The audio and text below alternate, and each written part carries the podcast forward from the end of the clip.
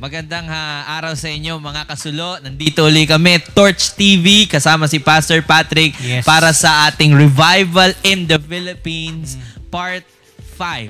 Yes. All praise right. God. Praise the Lord. So, ang dami na nating napag-uusapang mga episodes, sa mga tungkol sa revival na ah, mga nangyari nung mga panahong una pa dito sa ating ah, sa ating bansa. At nakakatuwa lang dahil napakarami na na talagang na bless at mga nag ah, talagang sinishare nila yung mga ah, nagiging aware sila sa mga kwento at sa mga ah, happenings ng mga revival noong una. Kaya talagang pa, nabibless sila at sinishare nila yon sa mga kakilala nila. So kung nanonood ka, I'd like to tell you guys na kung, kung bago ka lang dito, please subscribe sa aming ah, YouTube channel, ah, Torch TV. Ah, just ah, hit the notification ah, ah, bell sa baba para lagi kang updated sa mga ah, susunod pa naming mga episodes. At kung yun nga, bago ka nga dito, ah, marami pa kaming episode na in-uploads and kung gusto mo malaman pa iba pa mga kwento, ah, punta ka lang sa description box natin. Nandun lahat ng mga links ng mga ah, nakaraang episodes namin. At the same time, I want to tell you na please follow din yung mga social media accounts namin such as ah, yung sa FB namin, sa sa Twitter and at the same time sa Spotify. Okay? Kung gusto mo sil kung gusto mong ah, ah, i-follow kami, nandiyan sa baba yung mga links ng ating mga social media platform. So, I'm so excited to hear the stories of revival na isi-share sa atin ni Pastor Pat this afternoon. But before that, I'd like to share to you something uh, that is very uh, significant uh, uh, word tungkol sa ginagawa nating um, uh, revival o ginagawa ni Lord na revival dito sa ating bansa. It's in uh, Habakkuk chapter 2. It's in verse uh, 14. It says, For the earth will be filled with the knowledge of God's glory as the waters covers the sea. So ako, naniniwala ako, pati si Pastor Patrick na din, the whole body of Christ. Sana lahat tayo talaga naniniwala that the earth will be filled with the knowledge of God's glory. Na lahat ng tao magiging aware sila sa glory ng Lord. Magiging aware sila sa kabutihan, sa presensya at sa at sa salita na din ng Lord na nagbibigay ng ah, ng revival, ng ng hope at ng ah, kanyang mga blessing sa ating lahat.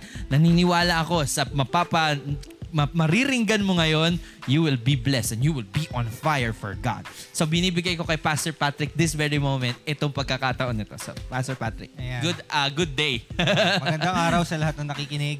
And uh, today we will talk about uh, bago, bago na to mga kapatid sa mga naka, nakasubaybay dyan. Kasi as much as possible, dito sa Torch TV, we are trying our very best to make these revival stories in chronological order. Uh, right. In other words, dapat kailangan sabay-sabay tsaka talagang tuloy-tuloy Sunod-sunod. sunod-sunod para mas ma-appreciate natin yung mga revival na nangyari dito sa Pilipinas. Yes. And because of that, I want you to look at this person. And uh, this person's name is Samuel Wells Stagg. With his wife on the right side is Mary Lit Boyd Stagg. Ayan. So, makikita pa natin dyan sa picture na yan na napapaligiran sila ng young people. Wow. Kasi ah, dito sa kwento natin, pag-uusapan natin kung ano yung nangyari sa ginawa ni Samuel Stagg and kung paano siya nag-move. Okay, kilala si ah, Samuel Stagg na isang youth evangelist, kapatid. Yes. Kaya matindi. Pero ito, ito, ito muna summary niya. So Samuel Wells Stagg is uh, he moved to Manila, Philippines sa bansa natin in 1923 and became the pastor of the Central Church on San Luis Street, now Calao Avenue, Malate, Manila. Affiliated with the General Conference of the Methodist Church or GCMC of America. Okay, so 1923, pumunta siya dito. Pero nung 1933, after 10 years, uh, Stagg and other church members left the Central Church and the GMCA, umalis sila, and Oh. formed the Cosmopolitan Student Church and now kilala siya sa Cosmopolitan Church and the General Conference of the Methodist Church of the Philippines. Ayan yung pag-uusapan natin ngayon. I believe this will be exciting and yung kwento na to is hindi pa ano siya, unusual siya. Kasi ako personally, this kind of story is really personal into my heart. Kasi una dyan, is tayo dito sa Torch, we are a youth church. That's right. Kaya yung ginagawa ni ah, Samuel Stag, medyo makaka-relate tayo na lalo na sa mga taga-torch na makikinig. Pero kahit di ka taga-torch, ma- ma- makaka-relate ka dito. Mm. Kasi nga, ah nagko-conduct siya ng mga youth fellowship, youth meetings. Okay? So, 1923, tandaan natin yung date, pumunta siya dito sa Pilipinas and nagsimula siya bilang youth evangelist. Okay? Youth evangelist and nag-conduct siya ng mass meetings in Manila and other provinces. Wow. Ayan. Nag-crusade pala sila. Nag-crusade siya. And nung 1924, after a year, nagkaroon siya ng six-day campaign sa Ilocos District. At Wow. ito nangyari, sabi ni Joseph W. Moore, sabi niya sa preaching niya, yung, yung preaching daw, kapag si Samuel Stagg ang nagpipreach, it was winning, convincing, and full of the power of the Spirit of Christ. And hundreds of young people flock into the open-air pavilion to hear him. wow. Ibig sabihin, talagang ang lakas niya mag-preach. Talagang radical. Nakakaramdam ng conviction yung mga kabataan to come to the altar. Praise God. Tsaka ano, nayayanig. Wow. Yun ang attitude ng mga evangelists. Eh. Sila Reinhard Bonnke. Mm. Ayan, sila Pastor Marvin. Kahit si Pastor Mm. Marvin, no? Kailangan meron siyang yung anointing to win na convincing and full of power. Kasi kapag youth ang audience natin, Yeah. kailangan punong punong-puno ng sigla yan eh. Hindi pwede yung That's dull right. na preaching na madalas na napapakinggan natin sa mga common churches today. Mm. Kaya eto, meron yung pinagsama-sama niyang gifts from the Holy Spirit, winning, convincing, and full of the power of the Holy Spirit, caused the young people to flock together in an open air just to hear wow. Him. Wow. Ganong katindi, Brad. That's the move of the Holy Spirit. Yes, kaya kung Wow. makikita nyo dyan sa picture na yan, tingnan nyo, He is surrounded with young people. Mm. wow. Papaligiran siya, tingnan nyo. ah, during this time, walang nagmumove sa young people. Mm. Wala talaga. And sa sobra talagang pagmamahal niya sa young people, alam nyo ba, isa siya sa ah, umaten sa Philippine Press noong July 2, 1938. And yan si Samuel Stagg, dinefend niya yung parang batas na ginawa ni Manuel Quezon Mm. na kung saan magkaroon ng Commonwealth Assembly Bill to provide religious instruction in public schools. Wow. Come on. Ganito yan. Si Manuel Quezon, nag, gumawa siya ng bill or ng law na yung mga religious pwede sa school. Yeah. Kaya lang ang daming tumutol. That's right. Pero ito si Stag, dahil during 1938, pag-uusapan natin yung mamaya, medyo mas makapangyarihan na siya doon. Isa siya sa sumuporta doon sa bill na yun. Mm. In other words, we are thankful today. Kasi alam nyo, ang move ng torch, nagka-campus invasions tayo eh. Marami tayong mga campuses na pinapasok. And kung hindi dahil sa ginawa ni Samuel Stagg during his time, isipin mo kung wala siya and wala yung kanyang ah, ministry, siguro patay na yung campus invasion sa mga schools na ginagawa Yeah, natin that's ngayon. right. Pero dahil sa pagmamahal niya sa youth, I love the anointing of this guy dahil talagang youth evangelist siya. He is focusing on the youth. Tignan pa natin itong isang picture na to. Ayan. Tingnan niyo yung mga kasama niya. Puro mga estudyante. Ayan. Sa Central ah, Church, ah, Central Church student ang tawag dyan. And hindi lang siya magaling sa youth. Ito pa nangyari. Ah...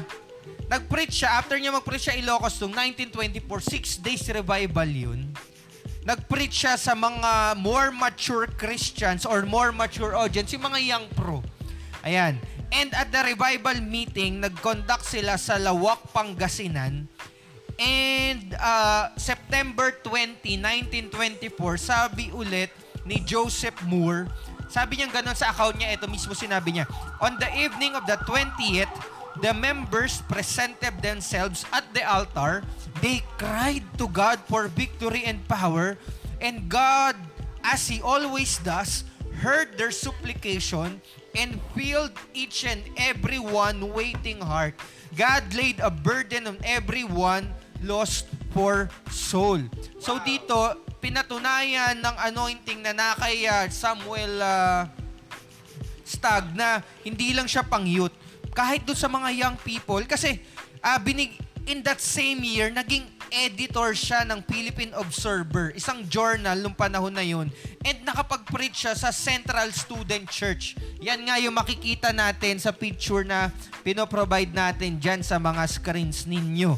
Kaya, alam nyo, para ma- ma-appreciate lalo natin yung anointing ni ah, Stag, kasi kapag ikaw pala nakapag-preach ka sa Central Church, ibig sabihin malaking privilege para sa isang pastor yon lalo na sa sa sa sa isang foreigner na katulad ni Stag.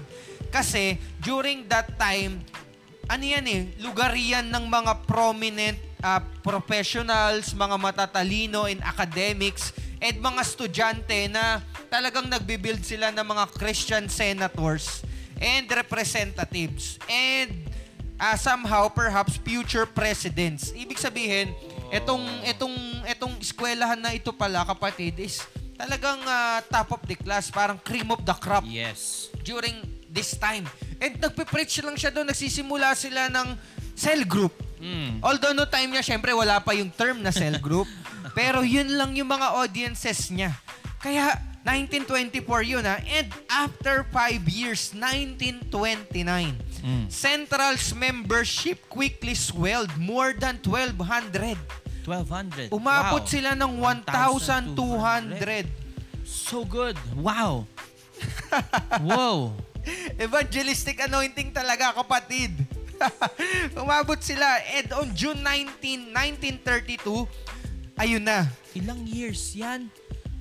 Five years. Five years? Five years. 1,200? 1,200. My Jesus. Tsaka from scratch siya nagsimula, kapatid. Wow. From scratch siya. No support from any denomination? Just by Pinadala them? lang siya dito. Wow. Ganun. So and good. during the 1920th cen- century, yan na yung paparating and yun na yung mga period na kung saan depression area sa US. US. Kaya bihira sila magpadala. Kaya ang ginawa nila, umalis sila dun sa kanyang affiliation sa General Conference Methodist of Church, ah, General Conference of the Methodist Church of America and gumawa sila ng sarili nilang church. Kaya yung makikita nyo dyan sa picture na yan, ayan, yan na yung ginawa nilang church na naitayo sa ah, sa Manila and pinangalanan nga nila yon na ah, Cosmopolitan Student Church. Ayan. Yan yung mga members, yung mga student na mga central. Tapos, ganyan, nagsa-cell group lang sila. Then, ah, ang ganda na pagkakadesign yan. Gothic style daw yung church na yan. Tapos, ah, merong seating capacity for 1,200 din. And meron pa dun sa harapan para dun sa mga kumakanta sa mga choirs. Kaya, antindi talaga. And bamboo organ yung ginagamit nila dyan. Ibig sabihin talagang ginastusan yung, ah, yung church na yan. Naniniwala ako na kapag ka lahat nagsama-sama and gustong magkaroon ng revival sa lugar nila, nag-unite lahat in one spirit, and talagang walang imposible sa mga taong nag-aapoy sa Panginoon. Kaya tignan nyo, grabe no? From scratch, dumami talaga sila and I pray na mangyari din sa church natin yon mga kapatid. Kahit hindi sa torch, kahit sa ibang churches, kahit sa mga nakikinig ngayon, kung meron kang church at meron kang burden for revival sa sa church mo, just continue to pray for that. At naniniwala ako talagang kikilos ang Lord. But ayan, unfortunately, during the uh, World War II, nakikita nyo kung ano yung ganda ng simbahan noong 1929, ah, 1930s and 1929, noong 1945, binomba yan ng mga Hapon. Kaya, ayan, is- isa yan sa mga nakita kong mga mga katibayan na nasira yung church nila sa Central Student Church in Manila. Ayan, sira-sira na kaya nakakalungkot isipin. Pero ang maganda dyan, kahit nasira na yung building, yung apoy sa puso nila hindi nasira. Amen. Kasi yung Cosmopolitan Church hanggang ngayon, ayan na siya. Saan yan banda, Pastor Pat? Ang Cosmopolitan Church, makikita yan sa, yun, yung nabanggit ko nga kanina, sa Manila, sa Calao Avenue, Malate, Mm. Manila. Wow. Ayan. And uh, tingnan nyo maigi mga kapatid, napaka-modernized na nung church, meron ng mga tiles. And kung pupunta ka sa lugar na yan, hanggang ngayon, nakatayo pa rin yan. Wow. Strong and uh, founded by those person na talagang nag-apoy sa Lord So during good. that time.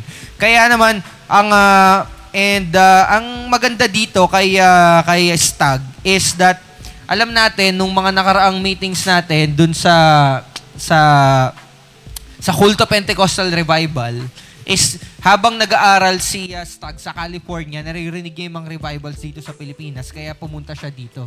Kaya lang, nung pagpunta niya dito, okay, pagpunta niya dito, nag-preach siya hindi lang basta sa signs and wonders. Sabi dito, nag-preach siya, ang, ang, ang preaching niya is laging about purity. Rewards of purity. Naniniwala ako, hindi dahil sa uh, tinalikuran niya yung preaching ng mga kulto Pentecostal. Kasi during his time, 1920s, naniniwala ako relevant yun during the generation, yung purity. Kasi kung pupunta tayo sa Kalaw, sa Malate, up until today, Brad, dyan talamak yung mga mga sex slave, Yeah. mga immorality, Prostitution. prostitution, adult, adultery, anything regarding prostitution. Sexual immorality. Kaya, That's right. kaya ang ganda nung sinabi niya, every time na nagpe-preach siya sa young people, he is focusing on the purity. Wow. Kasi syempre yan ang tukso sa young people eh. Mapupusok ang mga kabataan. Kaya talagang, ah, alam mo yun, ah, tuloy-tuloy siya sa pag ah, preach. And meron nga siya sinabi dito, isa sa mga preaching niya, sabi niya dito, sa purity, about purity. We keep in spiritual condition by a daily walk with Jesus Christ. He is the source of all power. We can never be defeated when He is back of us. That is true. If you would claim the rewards of purity, cultivate Christ's presence. Ayun. Yeah. Practice the presence of God daily. When evil temptations sweep menacingly down upon you, flee from them and take refuge in the presence of Jesus.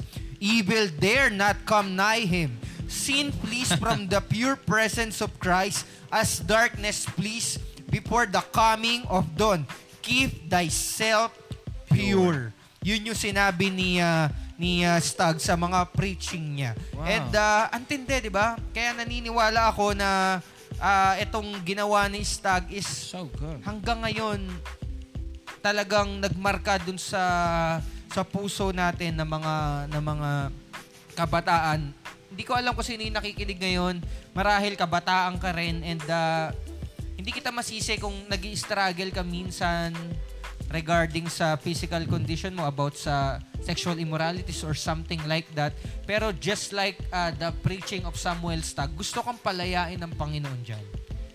Yun ang katotohanan ngayon. Kaya nakikinig ka ngayon kasi gusto kang palayain ni Lord sa impurities ng puso natin, sa impurities ng isip natin, sa impurities ng katawan natin. Kaya sinasabi dito ni Samuel Stagg na practice the presence of God daily. Men, if you miss the daily uh, thing, daily encounter with God, that is the perfect opportunity for the enemy to enter into your life and do something that is not from God. Kaya talagang sinasabi dito ni uh, ni uh, Samuel Stagg, sin will flee from the pure presence of That's right. Jesus Christ. Wala eh. Kahit na anong gawin natin, we cannot do it on our own selves. Kaya kailangan natin ng purity. Na-bless ka ba dun sa buhay ni Samuel Stagg? Huwag ka mag-alala kapatid, meron pa yan sa, sa susunod. Wow! Meron tayong part 2 ng ah, buhay ni Samuel Stagg dahil napakamatin napakadami niyang matinding mga highlights na pwede pa natin pag-usapan. Pati yung asawa niya, kapatid, mabibless ka ako Wow. na nagsasabi We're sa'yo. excited for that. So, glory to God. Pastor Oliven. Yeah, and maybe you are watching this and uh, tumatak sa iyo yung tungkol sa purity. I'd like to tell you something. Kung narinig mo yung sinabi ni Samuel Stagg, ni Reverend Samuel Stagg, tungkol sa practicing the presence. I remember James chapter 4 verse 7. It says here, Therefore submit to God, resist the devil and he will flee from you. Verse 8, draw near to God and he will draw near to you. Mm-hmm. Cleanse your hands, you sinners, and purify your hearts, you double-minded. I tell you this, maybe you are struggling right now and maybe you feel like filthy, you feel like dirty about yourself. I tell you, draw near to God and he will draw near to you. That's how you cleanse your heart. That's how you purify your heart before the Lord. Mm. practicing the presence of the Lord, pagka lagi nating kinocultivate yung sarili natin in the presence of God, I tell you, we will live a life, a pure, a pure life na hindi natin ini-strive, hindi natin pinipilit. It will be effortless kasi united tayo sa presence ni Jesus. Yes, I tell you natural. this, the presence of Jesus is what we need daily. So I'll, we'd, we'd like to pray for you. We pray that let, may the presence of the Lord will be always with you all the days of your life that you will live purely before God so that we may please the Lord. I bless you guys and I release the very presence of the Lord. Yes, we are all, you know, experiencing mistakes, but I tell you, God is always there to cleanse you Amen. when you just draw near to Him. All you need to do is surrender it all in the presence of Jesus. And if you are blessed with this uh, uh, episode, I'd like to encourage you, share this. Meron, ka, meron tayong uh, share button sa baba. Share this to others para ma-bless naman sila at marinig nila yung word ni Lord na kailangan nila. And you know, I'd like to uh, uh, ipaalala sa inyo na click the notification bell para lagi kayong uh, notified, lagi kayong uh, updated sa mga susunod naming episodes. And don't forget to subscribe and follow our social medias uh, platforms such as FB, Spotify, and Twitter. Nandun sa baba sa description box yung mga uh, links ng ating mga social media accounts. And also, kung hindi mo pa napapanood yung mga last episodes natin, nasa baba din yung mga des, mga link natin tungkol sa mga nakaraang episodes. So God bless you guys. God We bless. really appreciate you. See